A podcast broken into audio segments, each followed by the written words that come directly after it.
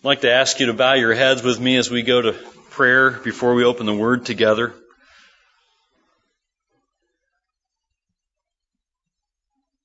Our precious Heavenly Father,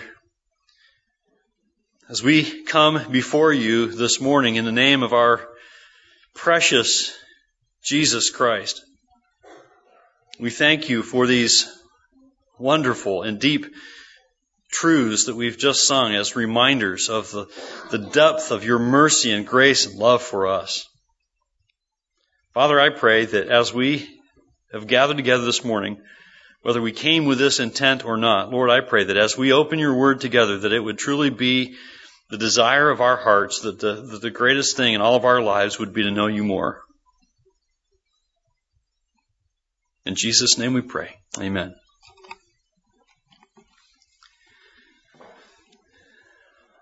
I want you to go with me to 1 John chapter 4 this morning.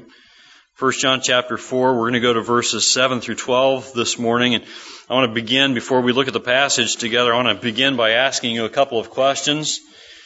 You don't need to answer, but these are questions to spur your thinking just a little bit this morning. What is perfect love? Here's one question for you. What is perfect love?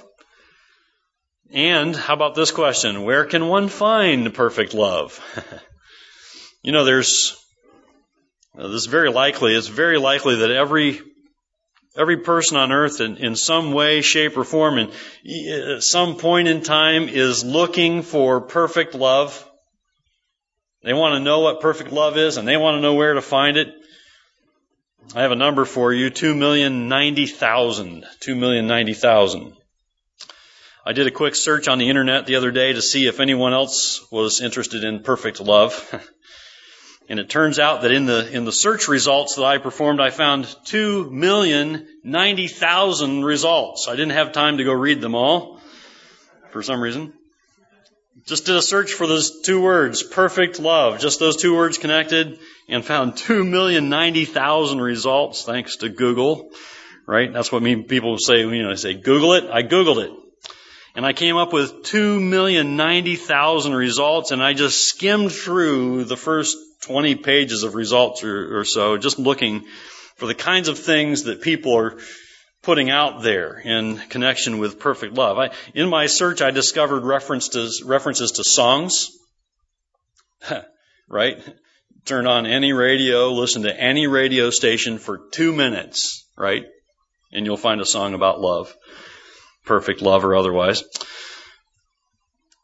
Songs about, or uh, uh, pages about movies, results about movies, results about self-help books, um, novels written about perfect love, poetry, of course, written about perfect love, pictures, portraits, counselors, were to help you discover perfect love, I guess.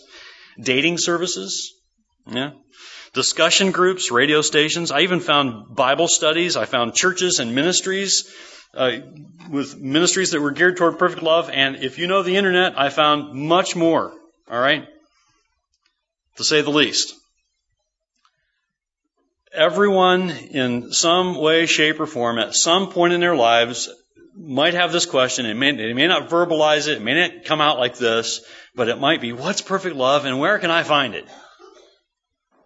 This morning, I want to take you to the scriptures, which is where we should go for answers like this, right? When we're looking for answers about things that, that pertain to life, which everything does, we ought to go to the scriptures for the answers. And I want to take you to the scriptures this morning. And I want to show you the source of perfect love. Because there is a source, and if you want to know perfect love, if you want to experience perfect love, you ought to know the source. Now, we find in God's Word what the world is looking for. Far too often, the world is looking in all the wrong places. Let's look in God's Word. 1 John chapter 4, go to verses 7 and following. I'll read through verse 12. Follow along in your copy of God's Word. And there's that word again this morning. Beloved. Good morning, beloved, right? Beloved.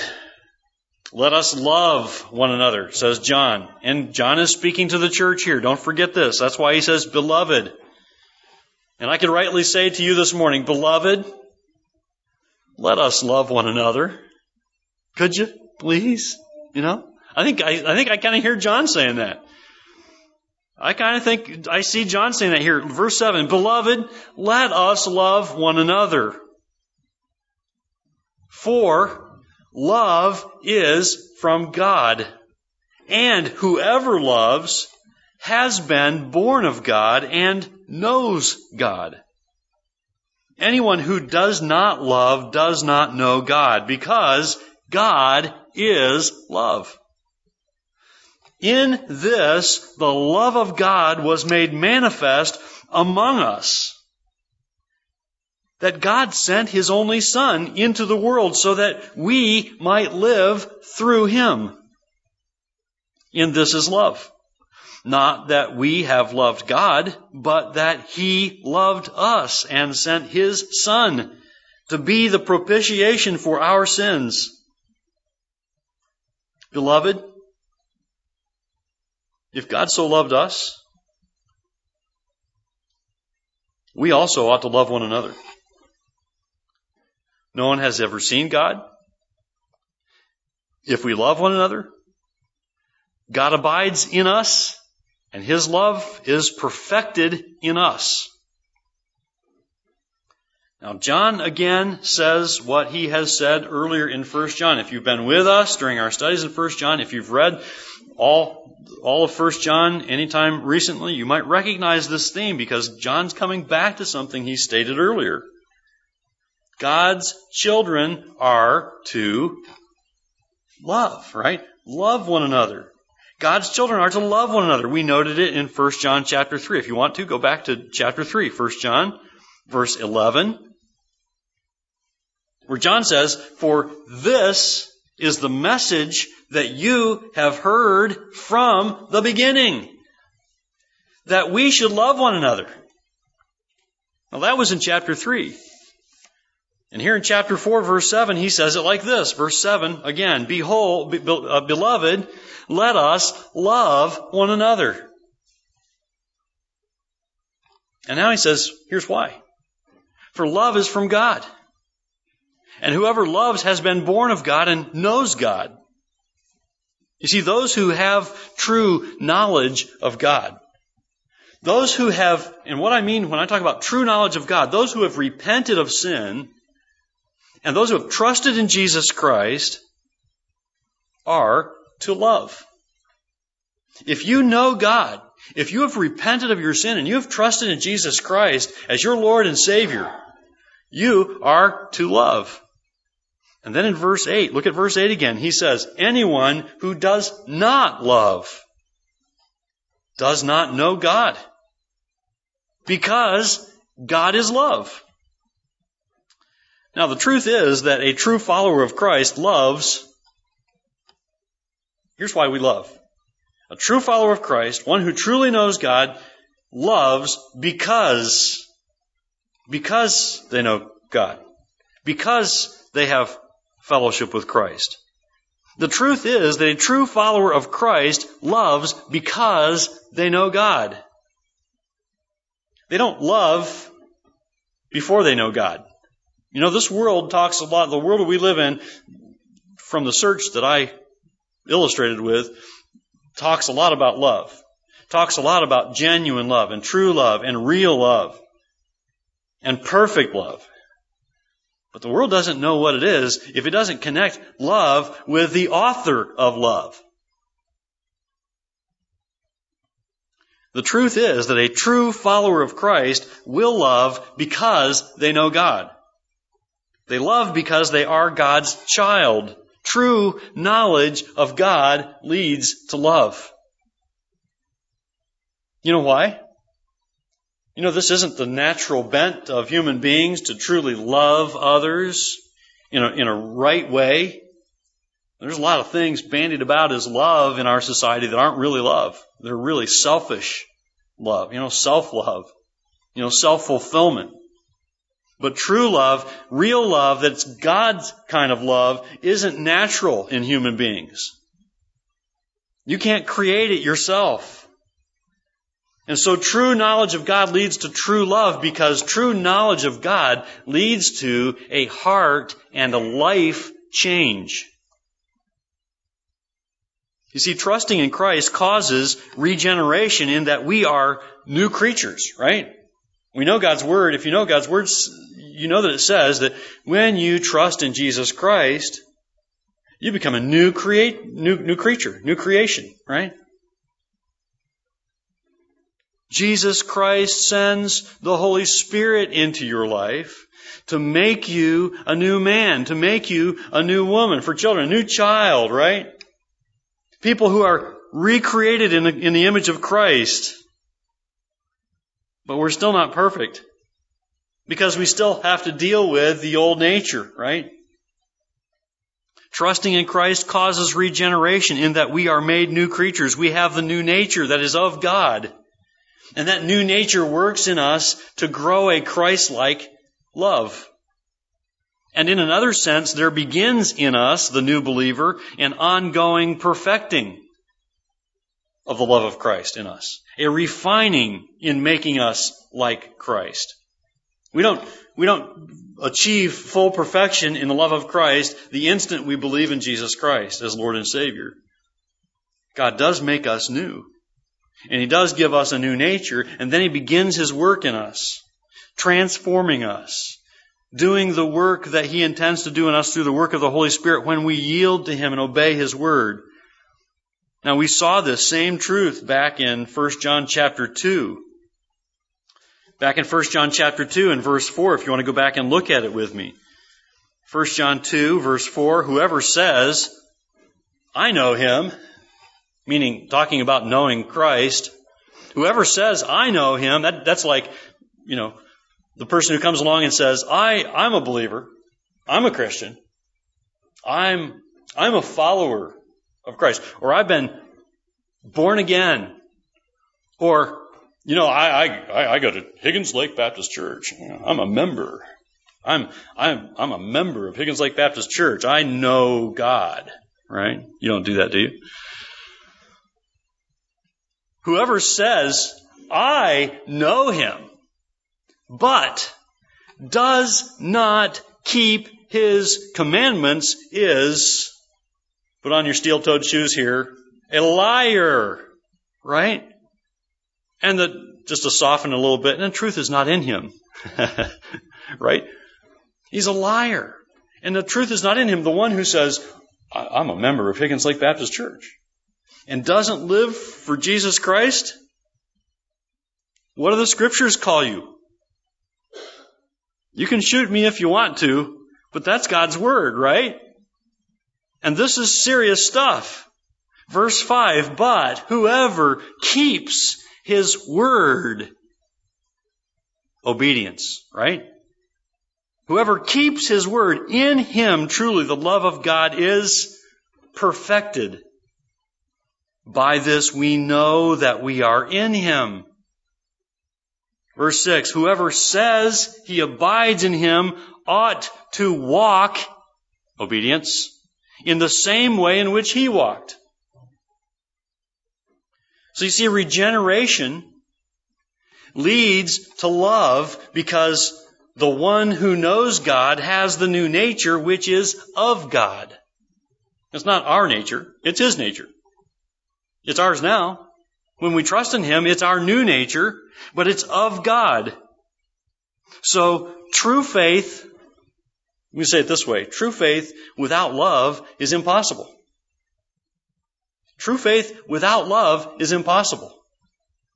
John goes on in our passage, verse 9, chapter 4, to show how we know God is love. How do we know God is love? Look at verse 9. In this, the love of God was made manifest among us, that God sent His only Son into the world so that we might live through Him. Now we know God's love by how He showed us His love. We know His love by the way He showed it to us. We know God is love, and we know that God loves us because, because God's love is demonstrated to us in that Verse 9, He sent His Son into the world. Now, how does this demonstrate God's love for us? Well, I, I want to show you seven ways I see the demonstration of God's love for us here in this passage, and I think it's helpful for us if we're going to learn what perfect love is. We'd better learn the definition of perfect love, and we find the definition and the source of perfect love in what God has done for us and, and the way He shows us His love. So, seven ways I see here as a demonstration of God's love. Number one, in these verses, first He demonstrates His love for us in that God sent His only Son. God didn't send His one Son from among many. God, the Son, right? The Son. The one Son. God the Son, as in the Trinity, right? God the Son.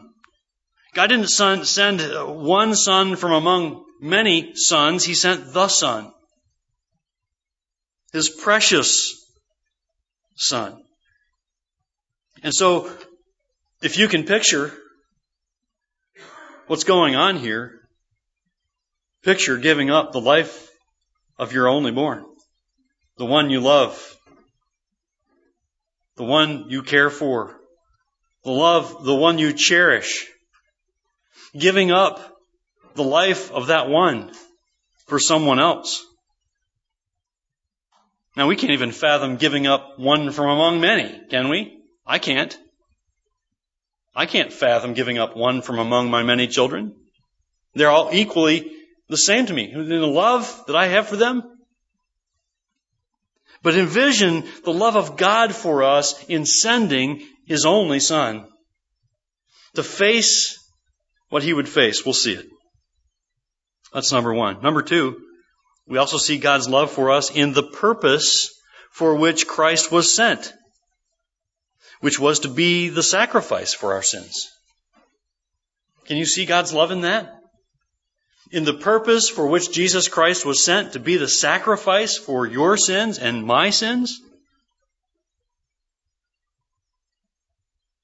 Thirdly, we see God's love for us in that God's sacrifice of Christ, His Son, makes it possible for us to be God's sons by adoption. God has one Son, God the Son, but we can be God's sons by adoption. And that is a remarkable and precious privilege to be a son of God. And so we see God's love for us in that God's sacrifice of Christ, his son, makes it possible for us to be God's sons by adoption. Fourth, we see the love of God for us in that those who repent of sin and trust in Christ gain life through Christ they gain new life now because the scriptures talking, talk about the new life that we, that we live now. And we gain life eternal with Christ. We gain new life because without Christ, we're already dead in our sins. And we gain eternal life with Christ. And so we see the love of God for us in, in that those who repent of sin and trust in Christ gain life, real life through Christ. But John goes further. He goes further in explaining and defining God's love for us. Look at verse 10. In this is love. Not that we have loved God, but that He loved us and sent His Son to be the propitiation for our sins. You see, we know God's love for us in that He loves us before we existed. That's number five. You can see the love that God has for us in that He loves us before we ever existed. God's wrath was poured out on Christ to spare us from God's just judgment for our sin because, because we need an intercessor.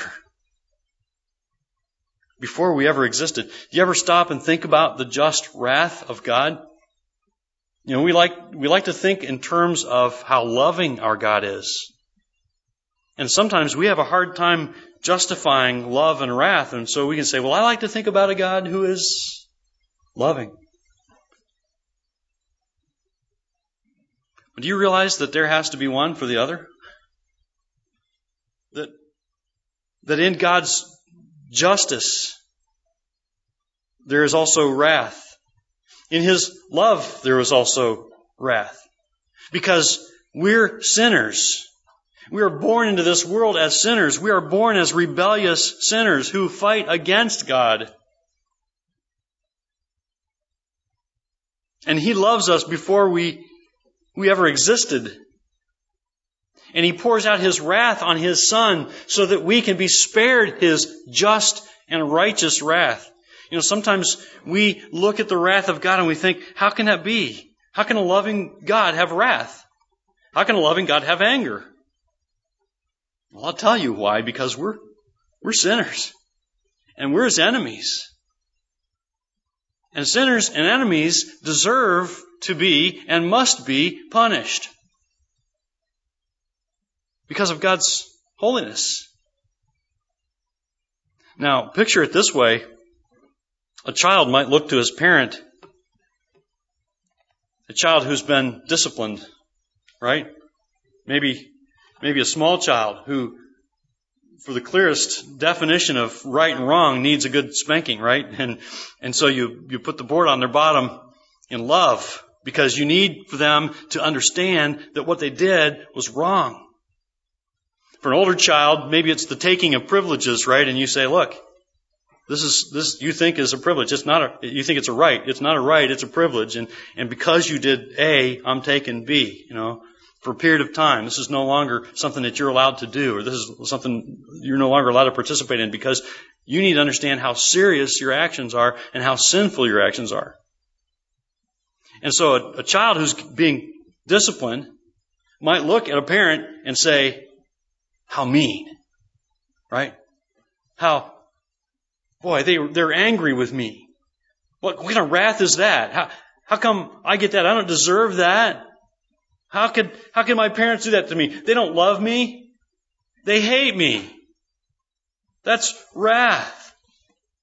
They're, they're angry with me. And you might, you might have been angry at some point. I would challenge you and encourage you to not discipline in anger. That's not right. It's something parents struggle with. I can identify with, okay?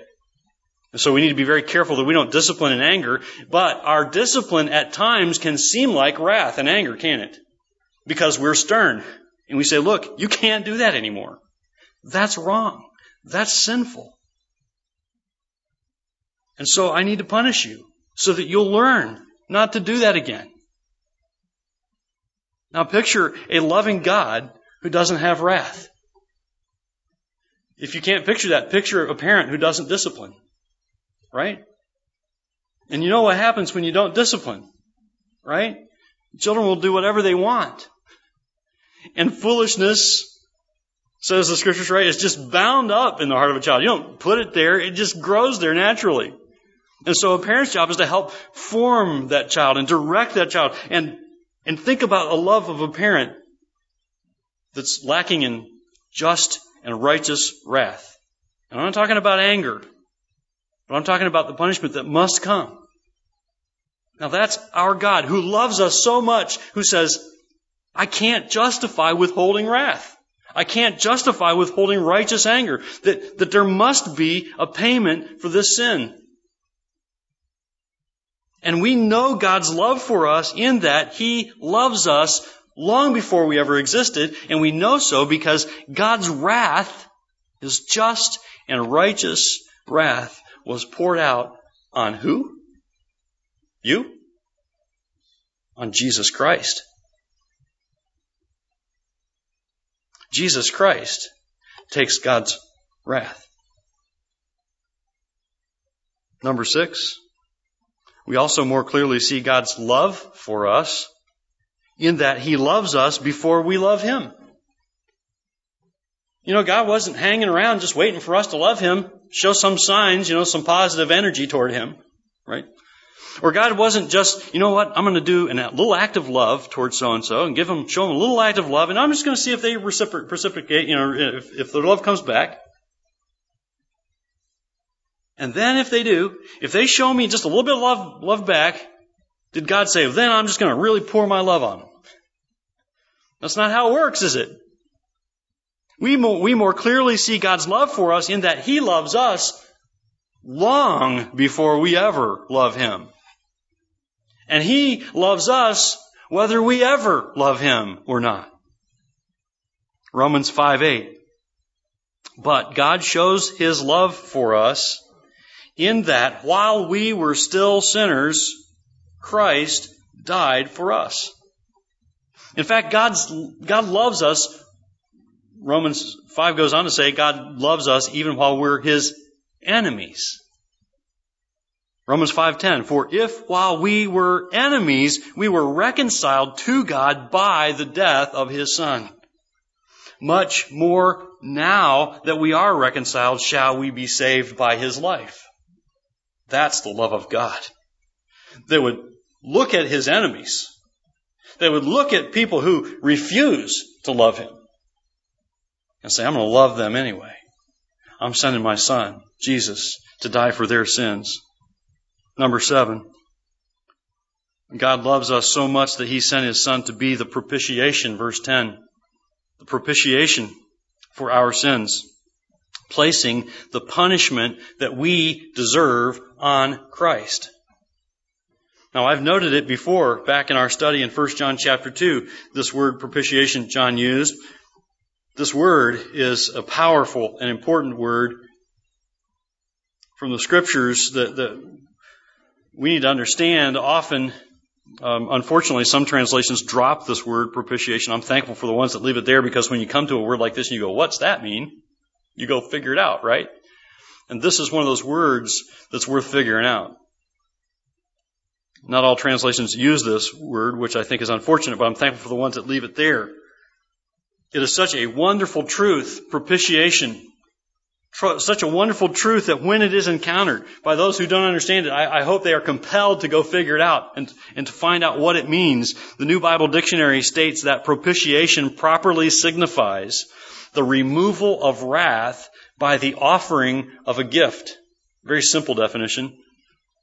I want to give you a better one, even for, go, go even further. The meaning of the word propitiation, John Murray writes, the doctrine of the propitiation is precisely this that God loved the objects of his wrath so much that he gave his own son to the end that he by his blood should make provision for the removal of his wrath. It was Christ's so to deal with the wrath that the loved, that's us, would no longer be the objects of wrath. And love would achieve its aim of making the children of wrath the children of God's good pleasure. That's propitiation. A lot of power, you know, in a tough word like that. Do you see how wonderful God's love is for us? You see how wonderful and deep God's love is for us? John has clarified and drawn a wonderful picture of the love of God for us summed up in just a few verses here. Back in 1 John chapter 3 and verse 1 is just this kind of amazement about the Father's love that he points to when he says this in chapter 3 verse 1 of 1 John. See what kind of love the Father has given to us that we, right? Can you put yourself there? That we, me, that we should be called children of God, and so we are. Now, why all the detail about God's love? Why all the detail about the, the depth and, and, the, and the breadth of God's love for us? Why, why so much said here about this? Well, because, you know, as writers do, John has a purpose in mind. He's going somewhere with this. Look at verse 11. Beloved, if God so, or like this, right? Like we just talked about, if God so loved us, we also ought to love one another.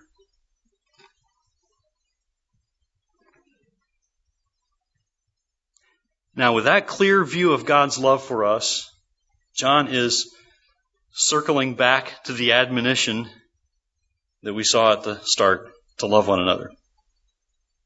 Why? Well, because for one, this is the kind of love that we're to have for one another. Why does he go through and explain God's love for us and the depths of God's love for us and give us these mental images to look at as we think about God's love? Why? So that we would know how we're supposed to love one another.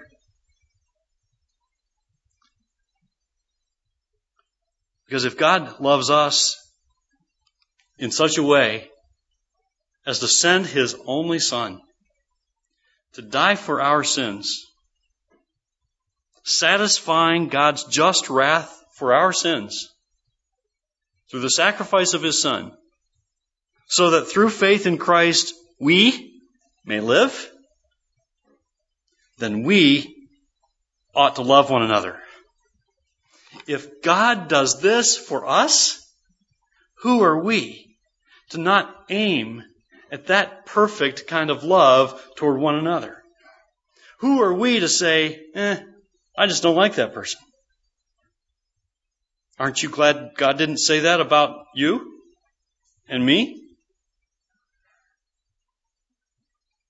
It is by God's example that we are to learn to love one another. You need an example? Don't go to Google, alright? Go to the Bible. You need an example? Don't go to the internet. You can go there. I'm not, I'm just saying, don't go somewhere else for your answer about what is perfect love and how do I find it. Go to God's Word. Because there is no better definition of true and genuine and righteous and just and holy love. There is no other definition of perfect love but what we find here in the scriptures.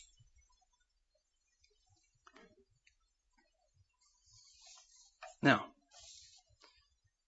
the problem we face is that we say, wow, that's how God loves. How do I do that? How can I do that? And I agree. I don't know how you can do it.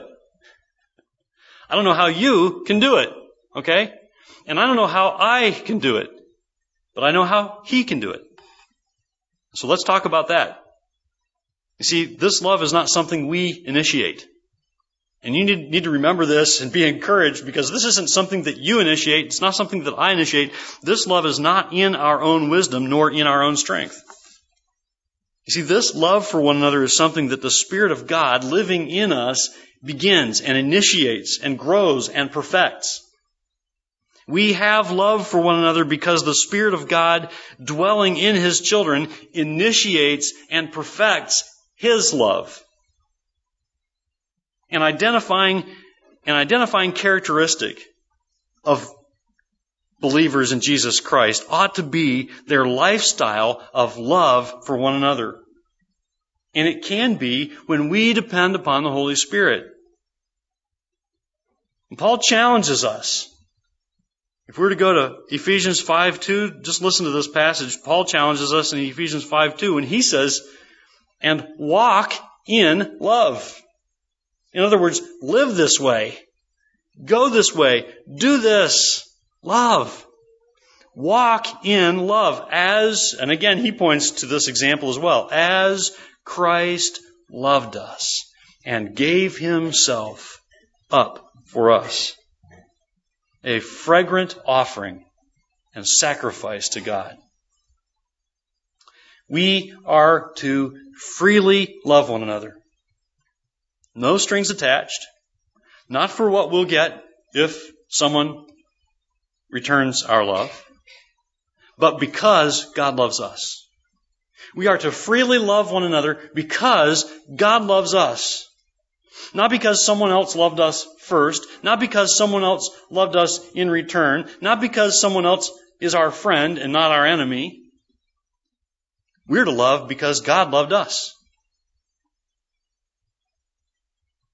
And we're to love because He has shown us how to love, and then He has filled us with His Holy Spirit, His indwelling presence, to perfect His love in us. You see, love for one another, just like God's love for us, isn't self-centered, right? It's others-centered. It's not self-serving. It's serving others, isn't it? It's not selfish love. It's a selfless love. And it is such because the fruit of the Spirit is first of all love, isn't it? And when we begin to truly live out the love of Christ, we find that these kinds of things will be true of our love for one another. It's not selfish. It's not self-centered. It's not self-serving. It's others serving. It's others centered.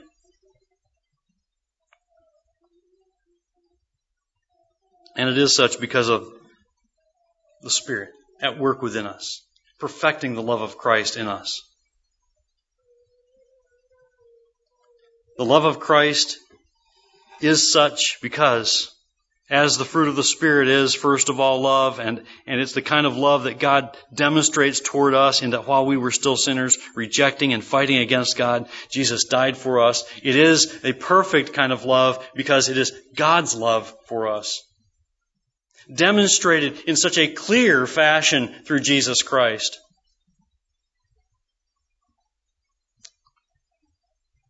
We're blessed, aren't we? To have a Father who loves us so, to have a Heavenly Father who sends the Son, so that we can be sons by adoption because of the wrath poured out on the Son, Jesus Christ. Who are we not to love one another? Who are we not to aim at the kind of love that God demonstrates through the Son? What a wonderful example. What a powerful testimony of the love of God for us. Do you see it? You get it? I'm going to pray that it will sink in to your life. It will sink into my life. It will sink into the life of this church so that as we grow, we grow in love. As we grow spiritually, we grow in love for one another. And that we grow in such a way that when the world looks at us, they see God. They see the love of Christ. Let's pray. Father, I do pray this morning. Thank you for this echoing, resounding theme of, of love in your word. I thank you, Father, that your your love for us is, is rooted in your holiness and is shown to us in your, your mercy and grace. Well, Lord, I thank you that, that your love is displayed among us in the sending of your Son to take our punishment so that we might be forgiven, guilty and unworthy as we are. And that we may be given the, the, the indwelling presence and power of the Holy Spirit to, to grow in and, and, and to be perfected in us. Your perfect love. And so, Lord, it is with these truths before us and in our hearts and minds that I pray, Father, that you would perfect your love in us and help us to love one another. In the matchless name of Jesus, I pray. Amen.